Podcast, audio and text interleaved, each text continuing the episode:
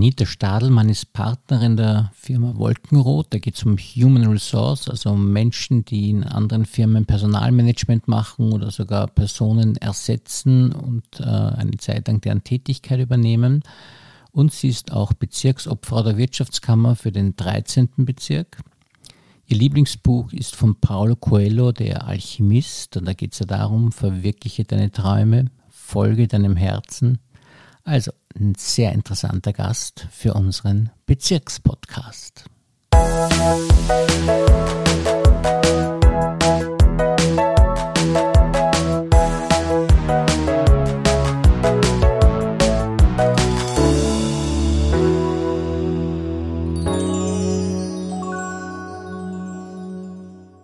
Herzlich willkommen, liebe Frau Stadelmann, und vielen Dank, dass Sie sich für uns Zeit genommen haben. Vielen lieben Dank für die Einladung. Sie sind ja bei der Firma Wolkenrot und äh, Human Resource oder so ähnlich. Mhm. Äh, und äh, da habe ich jetzt gar nichts damit anfangen können, habe mich aber ein bisschen damit beschäftigt und bin sehr rasch draufgekommen, dass Sie eigentlich was ganz Faszinierendes machen. Ja, jetzt würde mich natürlich zuerst einmal interessieren, was Sie faszinierend danach finden, äh, an dem Ganzen gefunden ja. haben, bevor ich jetzt sozusagen erzähle, weil dieser Input auch sehr hilfreich ist. Aber wir, ähm, also das Unternehmen hat äh, meine Geschäftspartnerin Julie Gruber und ich im Jahr 2016 gegründet und zwar mit dem Fokus auf äh, Interimmanagement in der Nische äh, Personalmanagement. Also sozusagen das ist der Inhalt unseres Unternehmens. Und das, was wir von Anfang an ähm, gesagt haben, ist, dass wir hier mit, mit Wolkenrot eine Basis äh, für all die HR-Manager und HR-Managerinnen draußen in der Welt bieten können, die sich nach einer gewissen Zeit ihres Berufslebens selbstständig machen äh, wollen und hier sozusagen das Netzwerk dazu mit anbieten wollen, um sich hier ähm, einerseits äh, austauschen zu können, äh, einerseits sozusagen hier die Möglichkeit zu haben, die eigene Selbstständigkeit zu, zu leben und auch in, in dieser Selbstständigkeit äh, auch aufzugehen und andererseits trotzdem ein Teil eines Netzwerks zu sein. Also das ist so, sozusagen von Anfang an die Vision gewesen. Und ähm, was noch dazu kommt, ist natürlich hier so diese zwei Seiten zusammenzubringen. Einerseits eben der HR-Manager, der selbstständig ist und vielleicht als Einzelperson nicht so gefunden wird und andererseits äh, das Unternehmen, das einen gewissen Bedarf hat. Ja, und was mich fasziniert hat, ist kurz gesagt, nämlich diese Idee des HR-Managers, mhm. dass, es, dass es einen Menschen gibt, der in eine Firma kommt als Fremder mhm. und dort dann so viel weiterbringen kann, dass die Firma, also da gibt es ja unterschiedliche Gründe, warum der kommen kann, nicht? Ähm, in, ins Unternehmen. Ja. Also das, das HR-Management, das Personalmanagement hat jetzt gerade im letzten Jahr sehr an Aktualität gewonnen. Also es war wirklich zum Teil in Unternehmen die Situation, dass die Daten, dass die Kennzahlen, die Zahlen, Daten, Fakten des Personalmanagements viel wichtiger gewesen sind als äh, die des Finanzmanagements. Und ähm, Personalmanagement ist ab einer gewissen Größenordnung eine der Kernstücke auch im Unternehmen und das ähm, was sich hier stark verändert hat in den letzten Jahren, ist definitiv auch so die ähm, zu verstehen, was alles damit möglich ist. Also wenn ich jetzt wirklich so zurückdenke, also die letzten, äh, vor 20 Jahren unter Personalmanagement, das war meistens das Personalbüro, das hat die Lohnverrechnung gemacht, was natürlich wichtig ist, dass jeder äh, sozusagen den richtigen Betrag ähm, am Ende des Monats auch erhält für, für die eigene Leistung und dann vielleicht ein bisschen so Recruiting, Personalsuche. Und das ist aber etwas, was sich jetzt in den letzten Jahren stark verändert hat. Und Recruiting, das stelle ich mir auch wahnsinnig schwierig vor. Wie erkennt man denn der ist ein guter Mitarbeiter. Sie haben da sicherlich einige Tricks auf Lager, wo Sie das durchschauen können. Ja, also unsere HR-Manager haben einige also. Tricks äh, am Lager. Ich komme selber aus dem Recruiting mhm. und habe mich dann eben selbstständig gemacht zu einem gewissen Zeitpunkt und habe dann noch Recruiting-Projekte gemacht. Aber unsere Leute sind ja wirklich äh, Experten. Und zwar äh, gerade im Recruiting, die, die Basis, würde ich jetzt einmal sagen, ist die sogenannte Job Description, das Stellenanforderungsprofil zur Position. Das heißt, dass ich jetzt mir einfach im Vorfeld der Suche bewusst bin, ähm, was möchte ich mit der Besetzung der Position bezwecken, welche Aufgaben wird äh, die Person hier in, im Rahmen des Unternehmens äh, zuständig sein und andererseits ich mir hier auch überlege, welches Profil dazu notwendig ist. Und gerade in den letzten Jahren, die größte Herausforderung ist diejenige, dass man sich sozusagen hier so von dem, von dem Arbeitgebermarkt zum Bewerbermarkt äh, bewegt hat. Das heißt, früher war eher so das Thema, vor 20 Jahren ein Unternehmen hat eine Position ausgeschrieben und jetzt wirklich salopp gesagt sind 100 Bewerbungen gekommen, davon waren 90 gut und heutzutage ist es mittlerweile so, dass man eine Position ausschreibt und es kommen 10 Bewerbungen und wenn ich Glück habe, dann ist die eine Person dabei, wenn nicht, dann nicht. Und das ist die größte Problematik derzeit. Ja.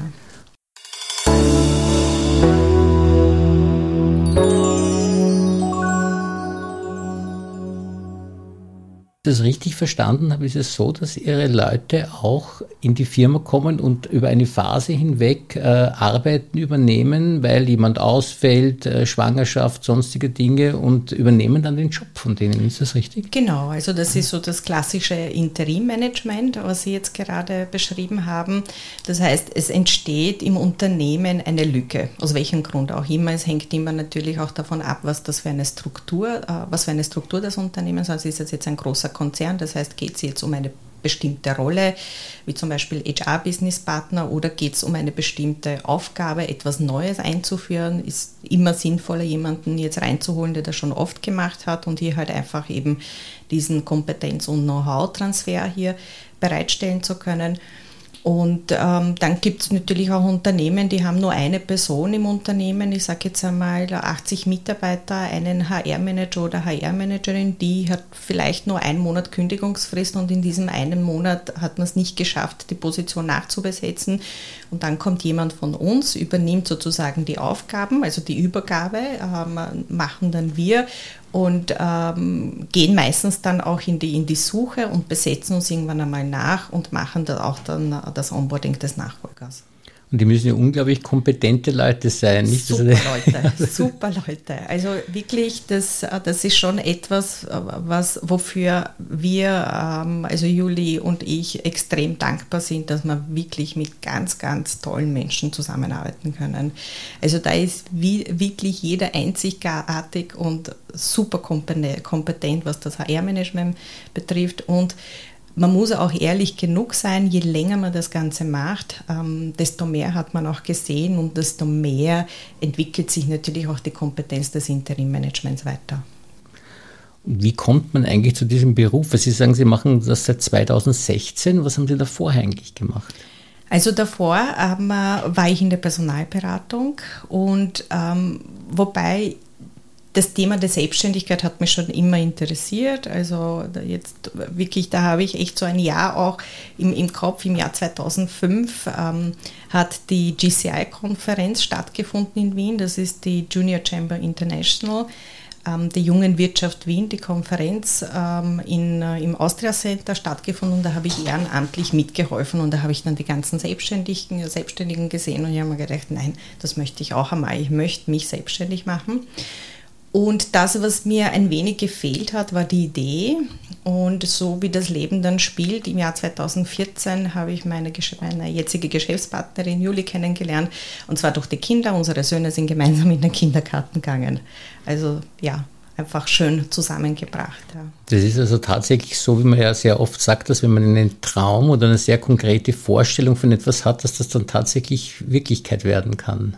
Ja, hat ein bisschen gedauert.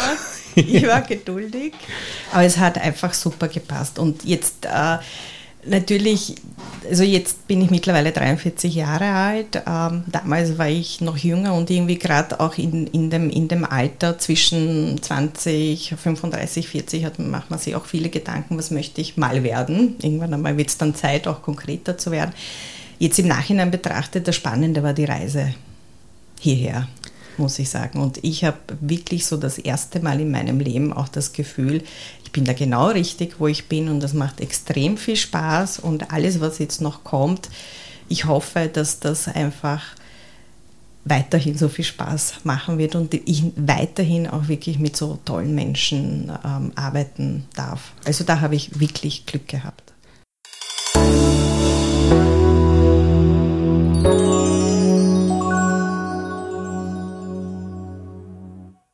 Sie sind eine sehr taffe Person, soweit ich das äh, einschätzen kann. Und kommt das auch ein bisschen aus Ihrer Biografie heraus, weil Sie ja doch äh, sich Ihren Weg schaffen mussten und das nicht so leicht gehabt haben, nehme ich mal an, äh, wie andere Leute, die in Österreich äh, geboren werden und dann äh, so straight ihre Ausbildung machen und dann in den Berufsweg machen. Bei Ihnen war das doch ein bisschen anders. Ja, also ich bin im, äh, in einem kommunistischen Land aufgewachsen, in der Slowakei, damals 1989. Die, die Wende, wie die kommen äh, ist, war ich so circa im, im Alter von, von 13, 14.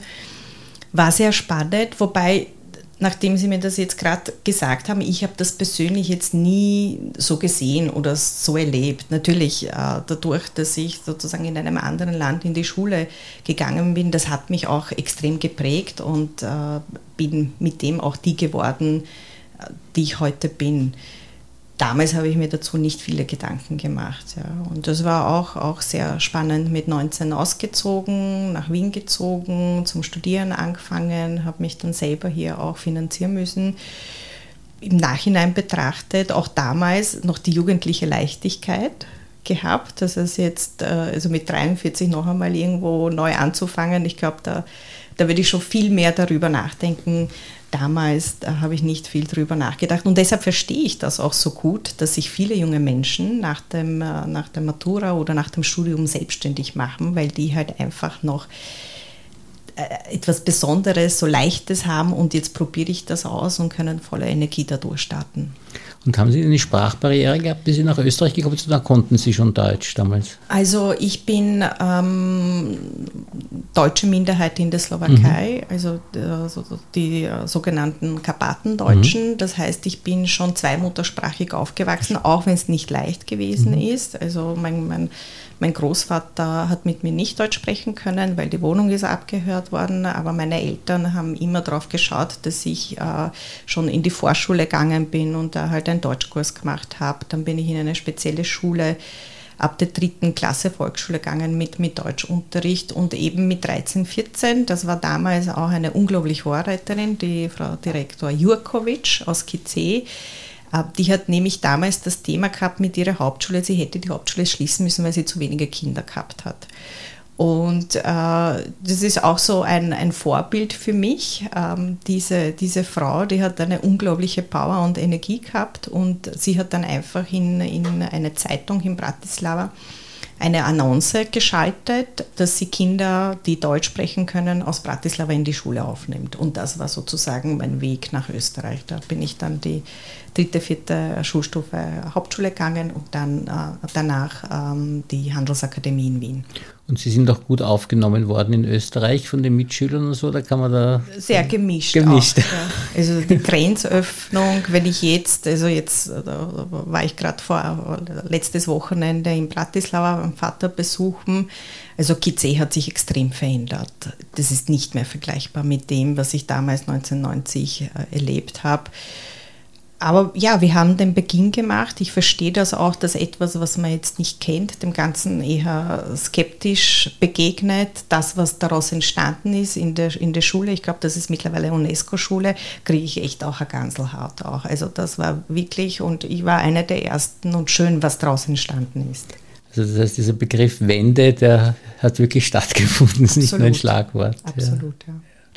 Und Sie haben noch eine zweite äh, sehr wichtige Tätigkeit im Bezirk in Hitzing, sind Sie Bezirksobfrau. Was ist da Ihre genaue Aufgabe?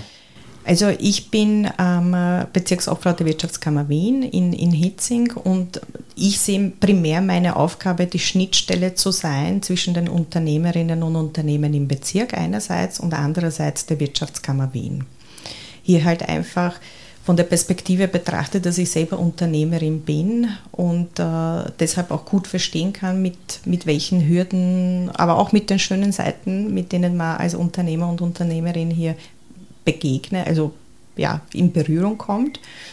Und andererseits die Wirtschaftskammer Wien deshalb, weil hier ähm, sehr viele Serviceleistungen seitens der Wirtschaftskammer Wien angeboten werden und hier als Schnittstelle zu fungieren und zu sagen, okay, das gibt es alles und darüber hinaus auch die, die Unternehmen im Bezirk miteinander zu vernetzen. Also das ist mir persönlich sehr, sehr, sehr wichtig.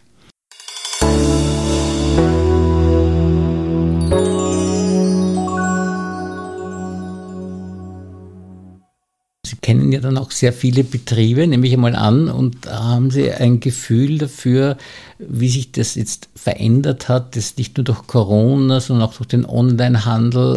Äh, Gibt es da einige Befürchtungen, dass es äh, noch schlechter werden kann mit der Nahversorgung oder wie sehen Sie das? Also womit ich jetzt stark, äh, also was ich jetzt stark beobachte, was die Nahversorgung betrifft, ist, die punktet wirklich mit der persönlichen Beratung.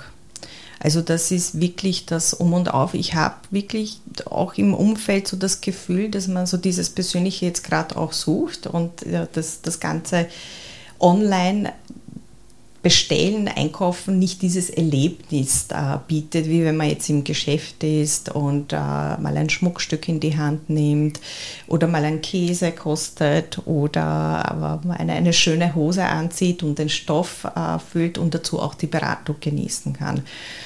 Und das, was wir im 13. Bezirk definitiv haben, ist wirklich eine, eine tolle Nachversorgung, Infrastruktur. Also da lässt wirklich das ja, ist alles dabei, was man so für den, für den Tag und für den Abend braucht. Und Sie glauben, dass es auch weiterhin gesichert sein wird und dass es da keine großen Einbrüche geben wird jetzt durch die Krise? Ich hoffe. Ja. Ich hoffe. Ich habe schon das Gefühl, dass das Bewusstsein für den lokalen Handel, zumindest im 13. Bezirk, äh, schon gestiegen ist und auch irgendwie steht und fällt mit uns allen in dem Moment, wo man jetzt äh, online etwas bestellt, was man eventuell auch lokal vor Ort beim Geschäft kaufen könnte, trifft man eine Entscheidung. Und Sie arbeiten sehr viel, wenn, ich, wenn Sie Bezirksobfrau sind und äh, die eigene Firma haben. Äh, wenn Sie jetzt äh, Energien auftanken wollen, was machen Sie so in Ihrer Freizeit? Also meine, meine größte Leidenschaft ist der Garten.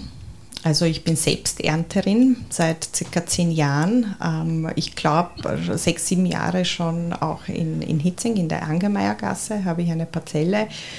Und da fahre ich einfach rauf und ähm, mache mich dreckig und liebe es, wirklich in der, in, in der Erde zu arbeiten und äh, ja, dem zuzuschauen, dem, dem ganzen Gemüse, und es ist wirklich viel Gemüse, dem zuzuschauen, wie es wächst und dann natürlich auch zu verarbeiten.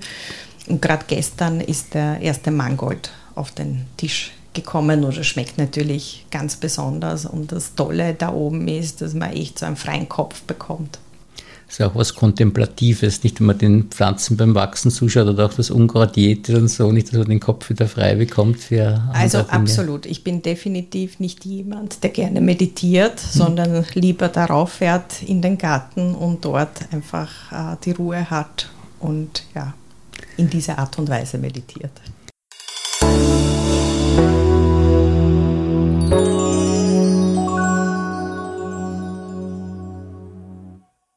Da brauchen Sie ja fast gar nicht auf Urlaub fahren, wenn der Garten so schön ist. Und wenn Sie aber doch einmal irgendwo hinfahren wollen, gibt es da irgendetwas, wo Sie sagen, dass. Also ähm, unser Sohn spielt Eishockey, das heißt, wir sind allein ähm, durch das Eishockeyspielen relativ viel unterwegs und wenn wirklich dann so ein Urlaub stattfindet, das Spannende beim Eishockey ist natürlich das, dass man in, in, äh, an Orte kommt, an die man normalerweise nicht kommen würde, nicht klassisch. Und ähm, wenn wir aber Urlaub machen, dann sehr gerne am Meer und äh, im Moment am liebsten in Italien. Und werden Sie diesen Sommer schon es wagen, äh, nach Italien zu fahren? Also wir haben es auch letztes Jahr gewagt und ich bin wirklich dankbar dafür, weil diese eine Woche am Meer und das Rauschen und, und der Geruch und das alles, das hat mich dann schon lange getragen. Und äh, wir sind dieses Jahr, so wie immer, am Bergbauernhof eine Woche und danach eine Woche äh, Italien. Das klingt sehr erholsam. Ja, jetzt äh, ganz kurz die, unseren Fragebogen noch, äh, so gewisse Vorlieben, um Sie noch ein bisschen näher kennenzulernen. Haben Sie einen Lieblingsfilm? Ja, so die Klassiker, Dirty Dancing, Pretty Woman und Top Gun ist auch dabei. Und tanzen Sie selber auch? Weil Dirty Dancing sind ja für tanzaffine Menschen mehr oder weniger der Film. Ja, sehr gerne. Diese Hebefigur haben Sie auch schon mal gemacht, oder? Mit 13, ja. Wow. ist, ist nicht gut ausgegangen. Oh Gott. Nein, man muss es im Wasser machen, man sieht es im Film. Ja. Nein, das war am Land. Und ein, ein Lieblingsbuch? Also mein absolutes Lieblingsbuch ist von Paulo Coelho, Der Alchemist. Ja. Das ist mein absolutes Lieblingsbuch. Da geht es ja auch um Träume verwirklichen und, und dem Herzen folgen. Ja, und dem Herzen folgen. Genau. Das ist ein gutes Beispiel, dass das funktioniert, nicht? Oder? Absolut. Und das Spannende bei dem Buch ist, ich lese das so circa alle zwei, drei Jahre immer wieder und man findet äh, immer wieder was Neues, was jetzt gerade auch passt eine tolle Empfehlung für alle Menschen, die Träume verwirklichen mhm, wollen unbedingt, das ja, erkennen. Unbedingt lesen. Und eine Lieblingsspeise, was Profanes sozusagen? also im Moment selbstgemachte Germknödel. Mhm. Ich habe jetzt äh, Backen mit Christina, das kennen sicherlich viele jetzt gerade auch im, im Lockdown und die hat ein ganz ein tolles Rezept auch in, in ihrem Blog und das ist echt das erste Mal, wo es funktioniert hat und ich bin einfach so hin und her gerissen. Ich habe es jetzt schon viermal gemacht. Und die sind tatsächlich viel besser als die fertig gekauften. Ja, ja. wirklich. Kein Spaß. Unbedingt ausprobieren. Und deine Lieblingsfarbe? Blau. Blau. Und lokal wird ein bisschen schwierig sein für Sie, weil Sie Im Moment alle. Alle, ja, genau. Am besten zum Frühstück, ja. zum Mittag und am Abend. Und wenn Sie ergänzen müssten, ich bin? Anita. Das hat noch niemand gesagt. Das ist auch eine gute Antwort, sehr gute Antwort. Gibt es eine Schlagzeile, die Sie gerne über sich lesen würden? Nein. Genau, so wie viel habe schon mir gesagt. keine Gedanken ja, gemacht. Ja. Wenn Sie in 20 Jahren, wo sehen Sie sich da? Hoffentlich noch immer mit so viel Freude und Spaß an der Arbeit und am Leben. Jetzt. Und sich halt einfach spüren und jeden Tag zu genießen. Besser geht's nicht. Nein. Vielen, vielen Dank für dieses schöne Gespräch. Danke auch.